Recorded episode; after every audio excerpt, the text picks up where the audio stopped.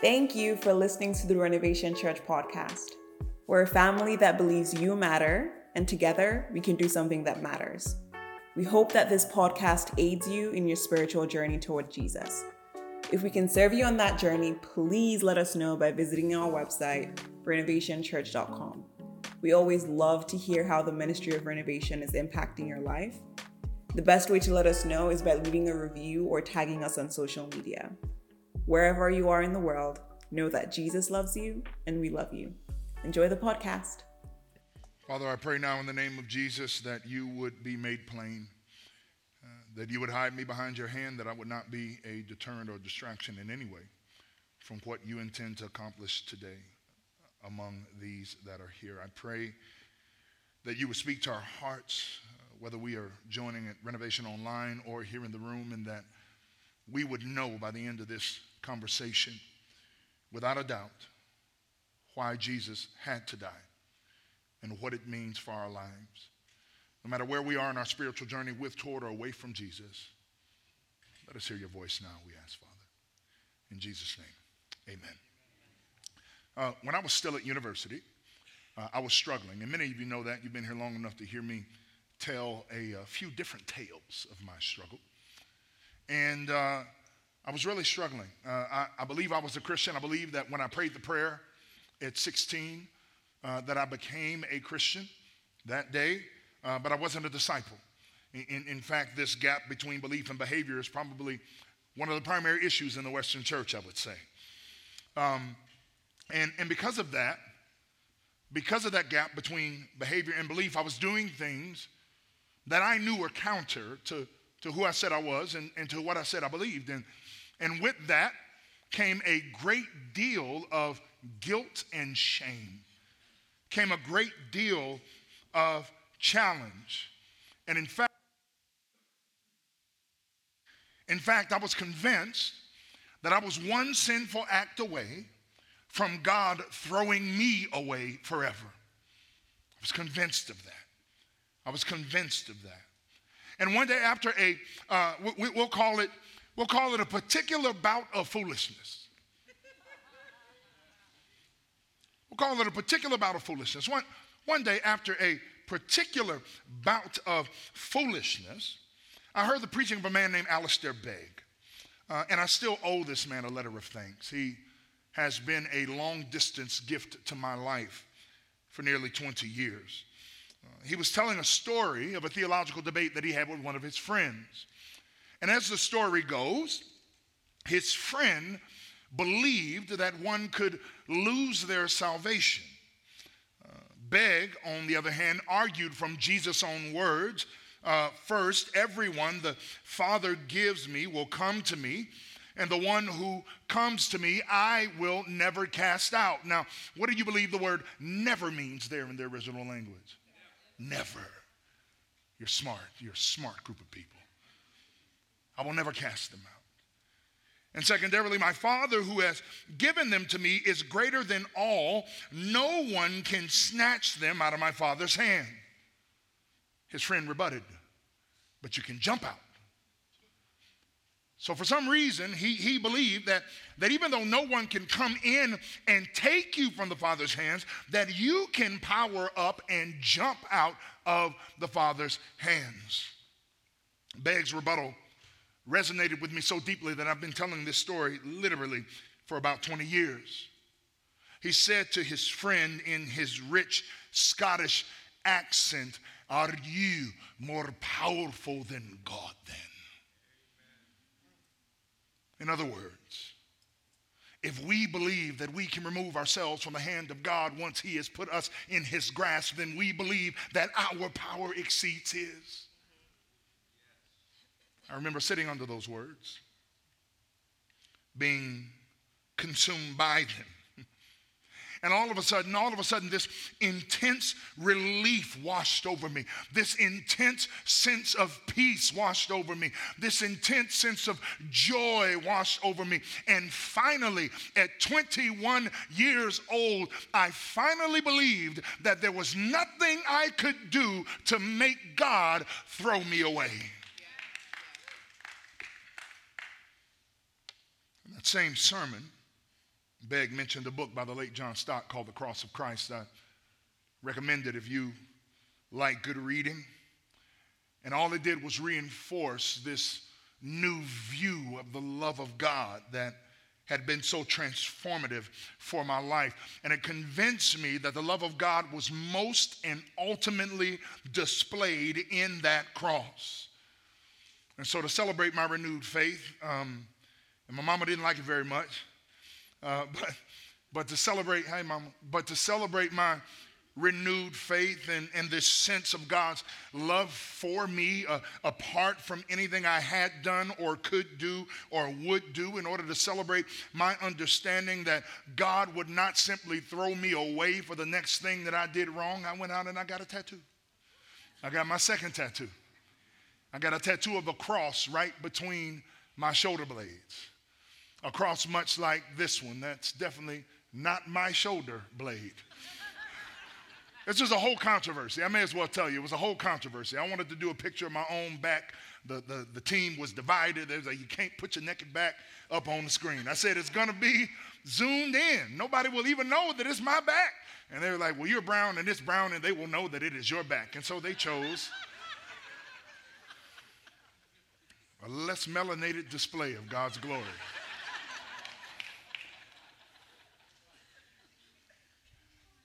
But the reason I wanted to share that with you is because I wanted you to ask the question what is so special about the cross? Why, why, why would I go out and get a cross tattooed on my back? Why is the cross important? Well, because the cross is really the symbol of Christianity. It, it's like our logo, if you will. And it's the ultimate symbol of God's love for you and for me. In fact, the, the apostle paul tells us in galatians 2.20 listen to what he says. He says the son of god that is jesus loved me and gave himself for me the Son of God loved me and gave himself for me. It is as personal as that. I need you to hear that today. Yes, we believe we have a communal faith, but I need you to understand that if you were the only person, the last person, the last living human being on earth, Jesus would have died to bring you to himself. That's how personal it is, that's how real it is. He loves you that much. And understanding that completely changed my life, family. It changed my relationships. It changed my passions. It still impacts my marriage. It broke generational curses. It set me free from things that I would never think that I would be free from. It changed our family. It changed my friendships. It changed my outlook. It changed my destiny. It changed my direction. It changed everything. It changed everything. And that's what I want to talk to you about just for a few moments. Why does Jesus loving you and giving himself for you, why does that, his death on the cross, why does that change everything in life when we grasp it? Why is that the wholehearted display that changes everything? The wholehearted gift of love that changes everything. Now, I don't know what you think about when you think about the highest expression of love. Maybe, maybe you think about a boyfriend and a girlfriend on their way to engagement, maybe a husband and a wife, or, or a mother and a child, or, or, or, or a child and a, and a father. I don't know what you think about, but, but that is the image we need to have in mind that however you think that great love is, however wonderful you think that love is, that God's love is so much greater, and He actually displayed it for you and for me when Jesus died on the cross. For God so loved the world that He gave His only begotten Son, so that any who would believe in him would not perish, but have everlasting life. He did not come to condemn the world. Nobody ever talks about verse 17. He did not come to condemn the world, but he came to rescue. That is the love of God for you. And it is most ardently displayed in the cross. But the second question you should be asking is okay, if that is God's love for me, why did it have to be displayed in a cross? In other words, why did Jesus have to die? Well, according to the New Testament, there are at least five reasons. And because I've been preaching for far too long, I've become an alliteration specialist. And so we're going to call them the five P's for memorability. We're going to call them the five P's so if you want to write them down, they're going to be coming at you fast. The first reason that Jesus had to die is because of the problem of sin. Jesus had to die because of the problem of sin. You see, you were created in the image of God. Let me tell you what that means.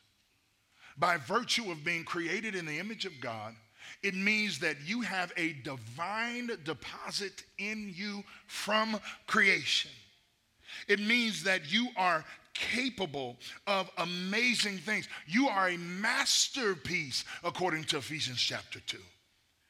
And because of that, listen, there is something amazing about every human being. There is something noble, something beautiful, something magnificent about every human being. Human beings are capable of extraordinary creativity. Why? Because God was the first ever creative. Human beings are extraordinary at producing great music and great art and great literature. They are capable of great self sacrifice and devotion and love. But there's another side to the coin, isn't there? We're also capable of quite terrible things. You only have to open your browser and, and look at the news on any given day. There's always something terrible going on in the world. There's always something evil going on around the globe. And our temptation, when, when we see things like that, what is our temptation? Can we be honest today? What is our temptation? Our, our temptation is to say, well, those are just evil people doing evil things. But the world is more complex than that, isn't it? The world is more complex than just saying to ourselves, well, those are the evil people and these are the good people, and evil people do evil things. No, it is more complex than that because we are more complex, aren't we? You see, the same people who are capable of great love and capable of great devotion and capable of great kindness are also capable of horrible self serving behavior. I'll start with me. I try to. I've done some incredibly regrettable things in my life. And the unfortunate part about being me is I have a steel trap memory. There are a few of you here, and you're like, How did you know my name? And I'm like, No, I hear something once, and 95% of the time I never forget it. I see it. Oh, Lord, it is not leaving. And so, as many good memories as I have, I also remember every horrible thing I've ever done. And sometimes I have to take those things to the cross daily. Daily. As capable as I am, of good and beautiful and wonderful things. I'm capable of horrific things. I've hurt people. I've hurt people that I love. And if you're honest, you are capable of the same. You are as capable of creating tragedy and pain as you are of creating beauty and love. We all are. And that's the problem of sin. That is the problem we're all facing. Sin compels us to do awful things, things that we regret, even as we are capable of creating great beauty in the world and loving deeply. And the Apostle Paul describes our complex nature this way. Listen to what he says. He says, All of us have sinned. All of us have. What do y'all think all means? So smart. Nobel Prizes for all of you. All of us have sinned and fallen short of the glory of God. What does that mean? We'll ponder his words for a moment. Let's break them down. One, all. All means all. And sin means sin. And I've discovered over the years, and you'll agree with this, I know you will. Christianity is not complex, it's difficult. It's not like we don't understand it. It, it, it's, it's, it's not, now there are some deep and strange things, you know, like why did the bear eat that? You know, hey, I'm not here to answer those questions. Who are the Nephilim? I don't know. But at its core, it's not complex, it's difficult. And that's the difficulty we have is, is admitting and accepting that we are capable of terrible things. After all of these years following Jesus, 20 plus years following Jesus, can I tell you, I still have a hard time looking at my own sin. That's why the Lord gave us spouses and friends. Because when you won't look, they will. And they will show you. You see how they're acting right now? They got that from you. I still have a hard time looking at my own sin. And it is hard for me to admit to myself. In fact, sometimes I get frustrated. I'm like, you've been doing this for so long. Why are you still struggling? Why are you still wrestling with this? You've been doing this too long to still be dealing with this. It is hard to look at it. And guess what? Because of that, we want to make excuses. We want to make excuses. We want it to be out there. We want it to be other. We want it to be somebody else's deal. Because admitting that we too are capable of creating catastrophe is incredibly difficult. But if we are honest, if we are honest, everybody in here, Renovation Online, you know it too. We have all done things that we are ashamed of. We've all done things that we know are wrong. Why? Because we have a problem. We have a problem, the problem of sin. All of us have sinned and fallen short of the glory of God. One pastor illustrates it this way. He, he said, in order to capture Paul's meaning, he was speaking to a group of people, he was speaking to a church. And, and he said, Suppose that there was a scale upon which you could put all human beings. There's a scale you can put all human beings, right? And it would weigh out who's good and who's bad. Who would you put at the top? And some of the people there in that crowd, they say, you know, we put Mother Teresa up there. We, we put Sojourner Truth up there. We, you know, we put my mama up there, depending on what your relationship is like, you know. And, and, and, and if you put those at the top, who would you put at the bottom? What do you think the people said? Well, classically, we put Adolf Hitler down there, Mussolini, Stalin, Pol Pot, my boss. Like that's that's who we put at the bottom. And and and, and the people and, and he said to the people, and so more than likely, most of us will be found somewhere in the middle, yes? Yeah, yeah, Pastor. Being a humble man, he turned to the people and he said, You know, I'm I'm probably somewhere near down here. Wouldn't you agree? And, and they were like, Yeah, Pastor, we agree. and you would put yourself somewhere near the top. And they say, Yeah, yeah, I mean, I do mostly the right thing. Yeah, I'll put myself somewhere near the top. And then he had him. Because then he said, Okay, but what's the standard? If everybody's on a scale, what is the standard that weighs out what's good and what's bad? Is the universe inherently moral? No. So, where does the standard come from? Oh, he got him now. The standard comes from Jesus. And so when you look at the standard that Jesus sets, he's not at the top of the scale, he's not at the top of the ceiling, he's not even in the sky or the universe. He is so high that we can't even see him. And that is the standard that we're supposed to live by.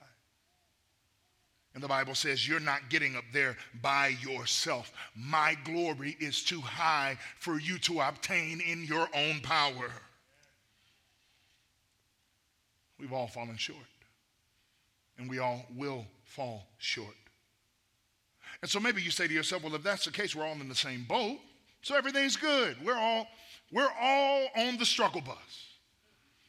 So why does this matter? I'm going to tell you why it matters. It, it matters because, in addition to the problem of sin, there's the pollution of sin. There's the pollution of sin. The pollution of sin had to be addressed. It's not that we just sometimes do regrettable things, but that those things that we do wrong, they actually spoil our lives and spoil our souls and spoil our relationships. Just like the pollution of the environment is a problem. Jesus says that it is possible that through your behavior, through your actions, through your choices, through what you see, be careful, little eyes, what you see, through what you ingest, that you are actually polluting your soul. I look back 20 years and I'm like, why was I always fighting? Well, when you start out your day listening to Knuck If You Buck, then you probably are going to be looking for trouble at some point during that day. What we take in takes hold.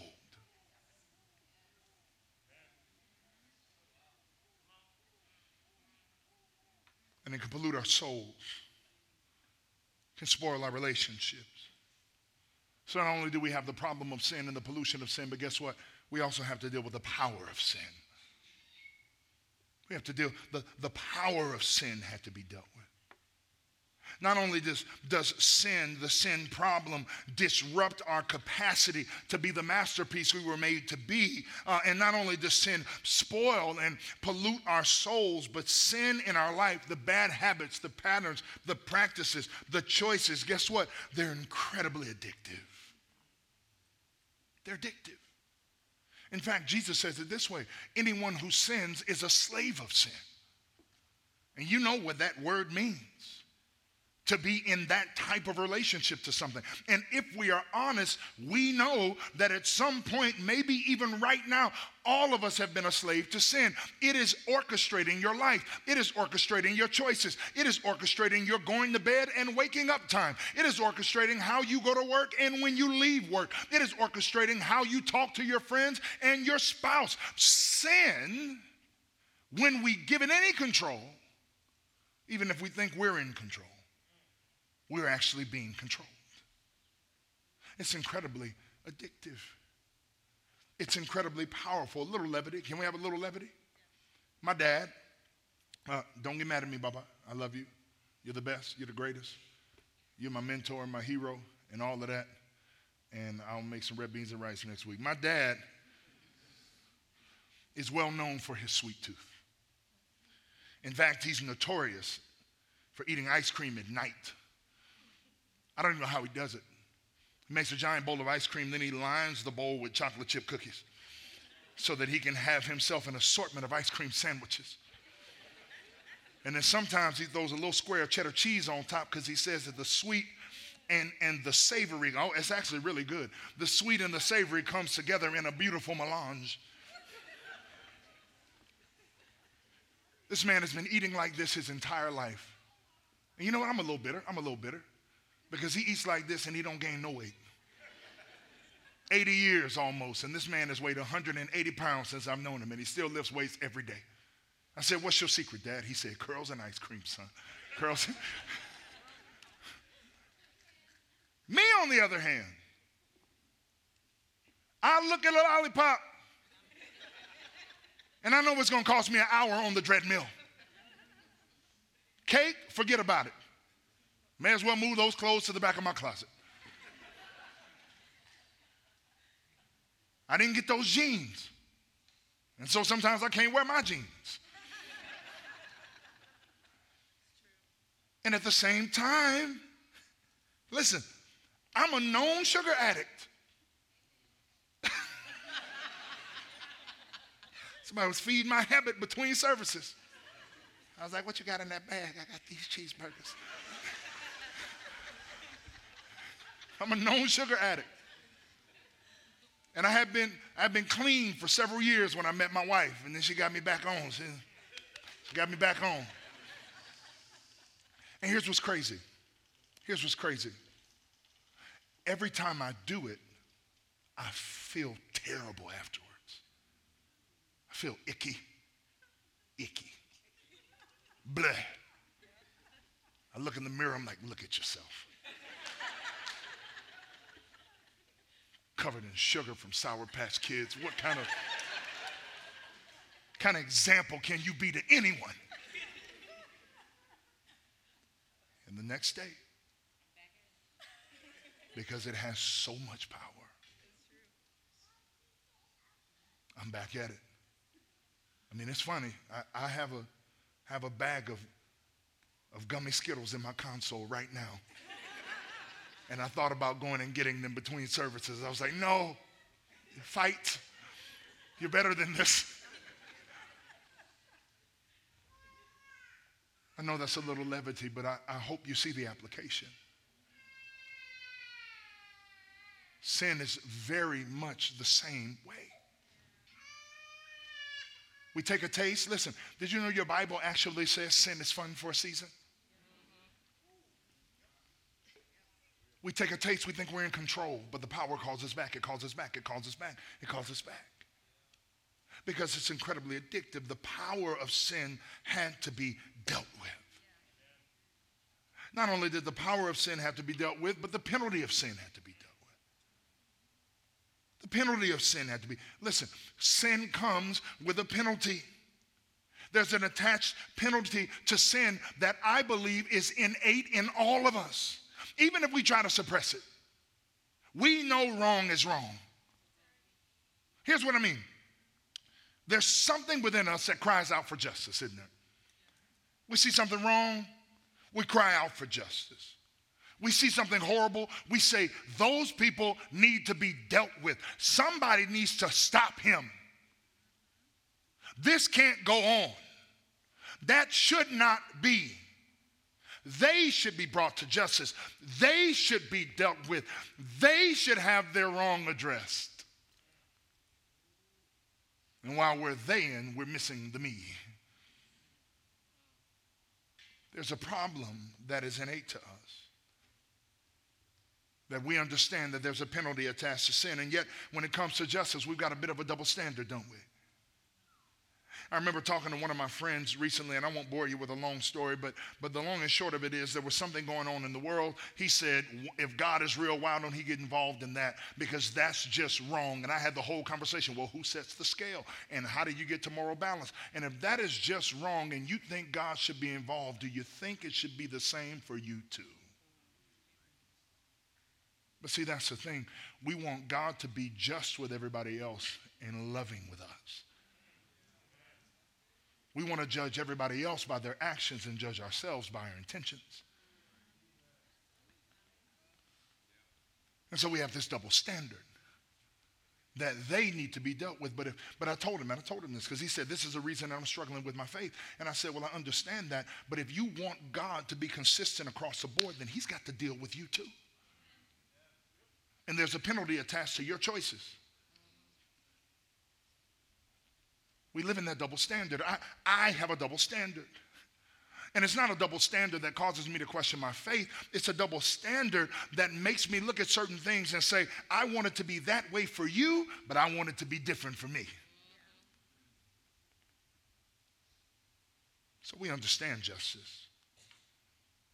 And we understand that there's a penalty attached to things that are wrong. This is why Paul says in Romans 2:1, you therefore have no excuse when you pass judgment on someone else. For whatever you whatever point you judge the other, you are condemning yourself because you who pass judgment do the same things.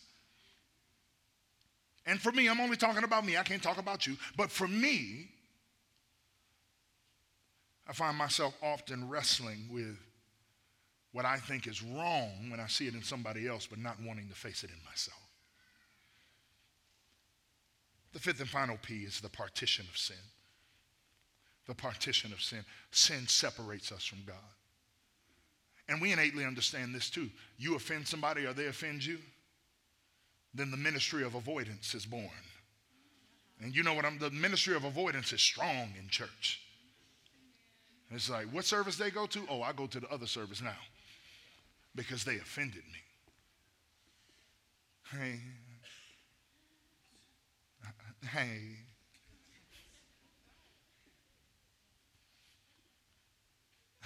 Hey. But really, it's like, I would cut you if I could. Right? This is going on in, in, in our hearts.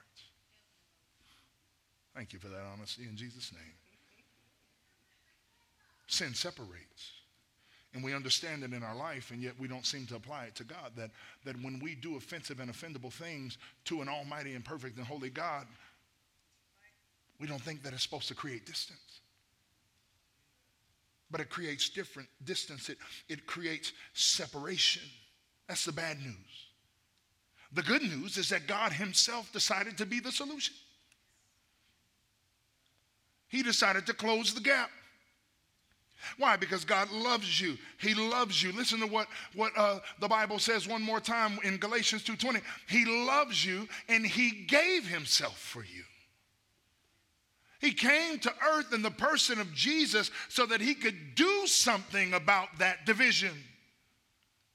In fact, he came to deal with all five P's, and we're going to walk through them in reverse, and I'm going to call it a day. You see, the solution that God has provided, number one, number one is that he has dealt with our sin through self-substitution. 1 Peter 2:24 says he himself bore our sins in his body on the cross and by his wounds we have been healed. It's called substitutionary atonement. There's a true story of a courageous, selfless woman that may help us get our minds around this. Her name is Neerja Bhanot. She sacrificed her life to save the lives of others. And her story is a powerful one. On September 5th, 1986, a Pan Am aircraft, Flight 73, was hijacked by four heavily armed terrorists. And even though the passengers on the plane were from every nation, the focus of the terrorists was Americans. And so the first thing that, that Neerja did is she went around and collected and discarded all of the American passports so that the terrorists wouldn't know who the Americans were and thereby saved 39 out of 41 lives. Eventually, the terrorists lost their cool. They began to open fire on the plane. And Neerja noticed that there were three kids sitting unattended with nobody to protect them. And so she put herself between them and the bullets. And she gave her life so that she could save those children. She gave herself for them. And that is what that is what the word is trying to communicate to us that, that even in a more amazing and wonderful way, Jesus gave himself. He died in your place, in my place, because he loved you and he gave himself cross is the height of pain and the depth of shame. And yet, when you read the New Testament, that is not what it focuses on. What it focuses on is not the sacrifice itself, but the uniqueness of his crucifixion, the uniqueness of what was accounted for and what he did. When he did it, he was bearing on himself my guilt, my shame, my fault, my brokenness, my separation. Everything that was mine, he bore on himself. In fact, Isaiah 53 6 says this We all, like sheep, have gone astray. We have turned everyone to our own way, and the Lord has laid on him the iniquity of us all. Here's how I want you to think about that verse I want you to look at this hand, and this is you. This is you. And on top of you, laid over your life, is a ledger of everything that you've ever done, the things that nobody knows about every secret thought, every vindictive idea, every cutting word. It's in this ledger and it's hanging over you. And this hand, well, this is Jesus. And he's free and clear. He's never done anything wrong. He's never harmed anyone. He's never said anything foul. He's never run afoul of the will of the Father. He has lived in absolute perfection. Over here is us with the Bible saying that even every word that we have ever spoken will be judged by God. Help me, Lord. Amen. And over here is Jesus.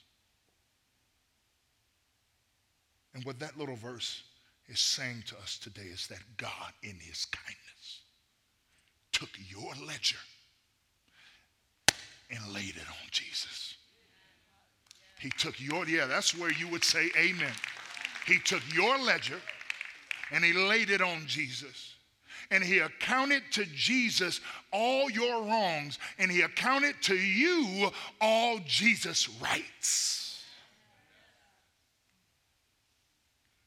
So that you no longer live under the weight of your ledger you live under the freedom of Christ. Amen.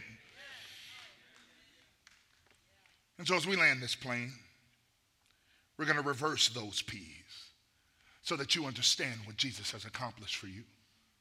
The first thing that Jesus did was eliminate the partition. He said, You can come home.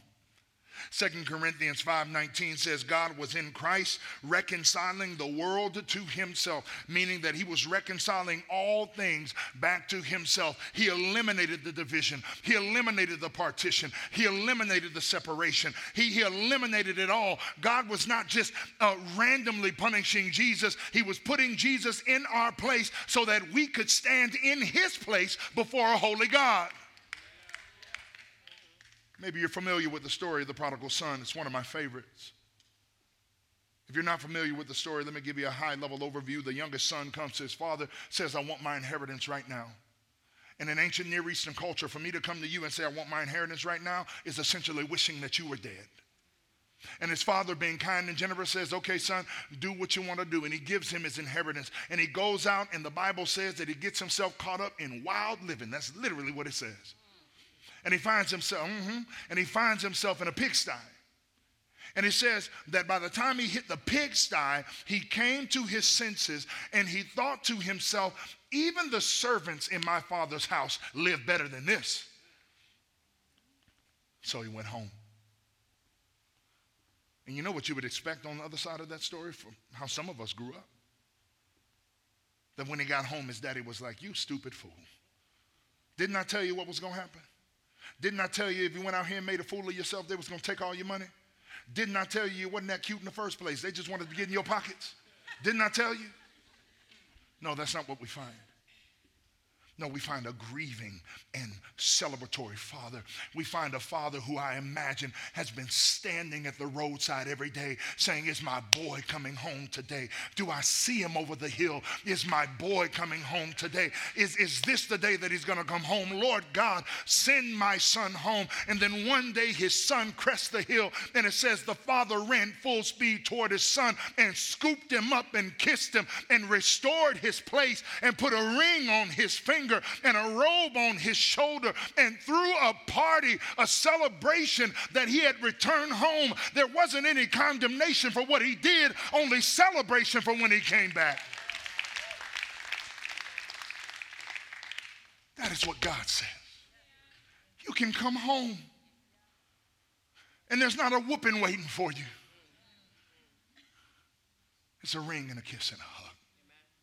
Oh, parents, we could do too model some of that in our lives. You can come home, the partition has been destroyed. Not only has the partition been destroyed, but the penalty has been paid. The penalty has been paid. The penalty has been taken care of. In fact, we could illustrate it this way. If you can think about it for a moment, I want you to imagine two friends. They grow up together. One of them becomes a judge. It's kind of like the story of the show Power. One of them, um, oh no, one of them becomes a judge, the other one becomes a criminal. One of them becomes a judge, the other one becomes a criminal.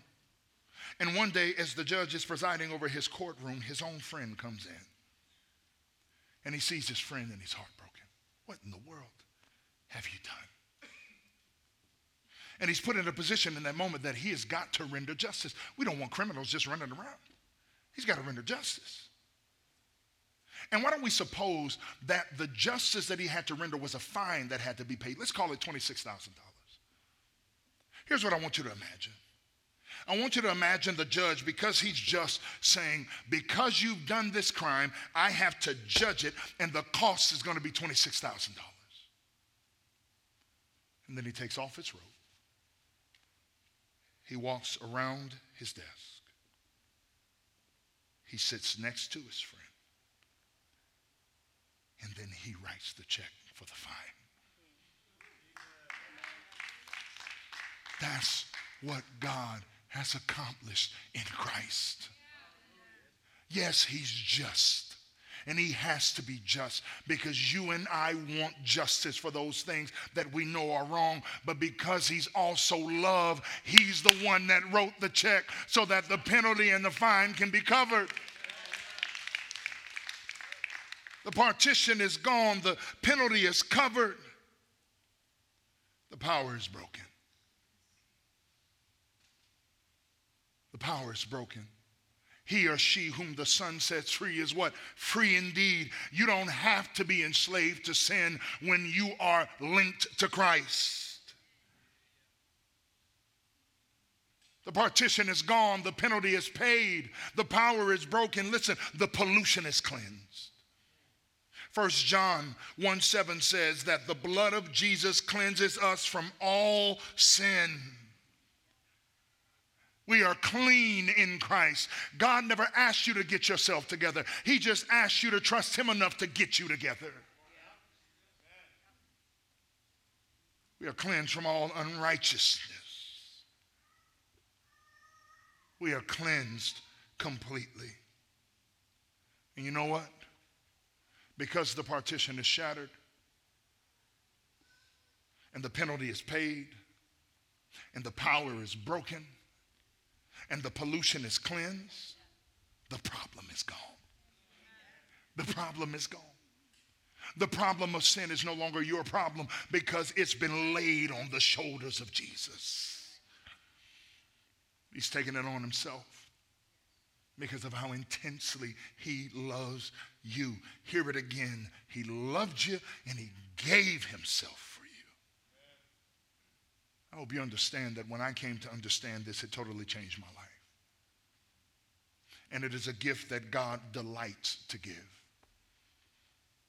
And I would be remiss if I didn't give you an opportunity, whether here in the room or with Renovation Online, if I didn't give you an opportunity right now that if you are not yet a follower of the way of Jesus, that right now Jesus wants to give you this gift. And so here's what I want to invite you to do I just want you to pray a simple prayer with me that will change your eternity. Everybody in the room and everybody online, if you would indulge me just for a moment, every head bowed, every eye closed. Pray with me if you intend to pray this prayer today. Jesus, thank you for eliminating the partition of sin. Thank you for paying the penalty of my sin. Thank you for shattering the power of sin. Thank you for cleansing me of the pollution of sin. Thank you for completely freeing me from the problem of sin. So that today I can be the masterpiece you made me to be. Gift me the gift of faith that I might believe. and grant me eternal life because it is your promise. I ask this in Jesus' name. Amen. Listen, if you prayed that prayer, nothing will ever be the same. Your life is forever changed. And if I could leave you with one last word that maybe this would sear into your brain and into your heart. The Son of God loves you and gave himself for you. And there's nothing more you need to do to be his. Let's stand and worship.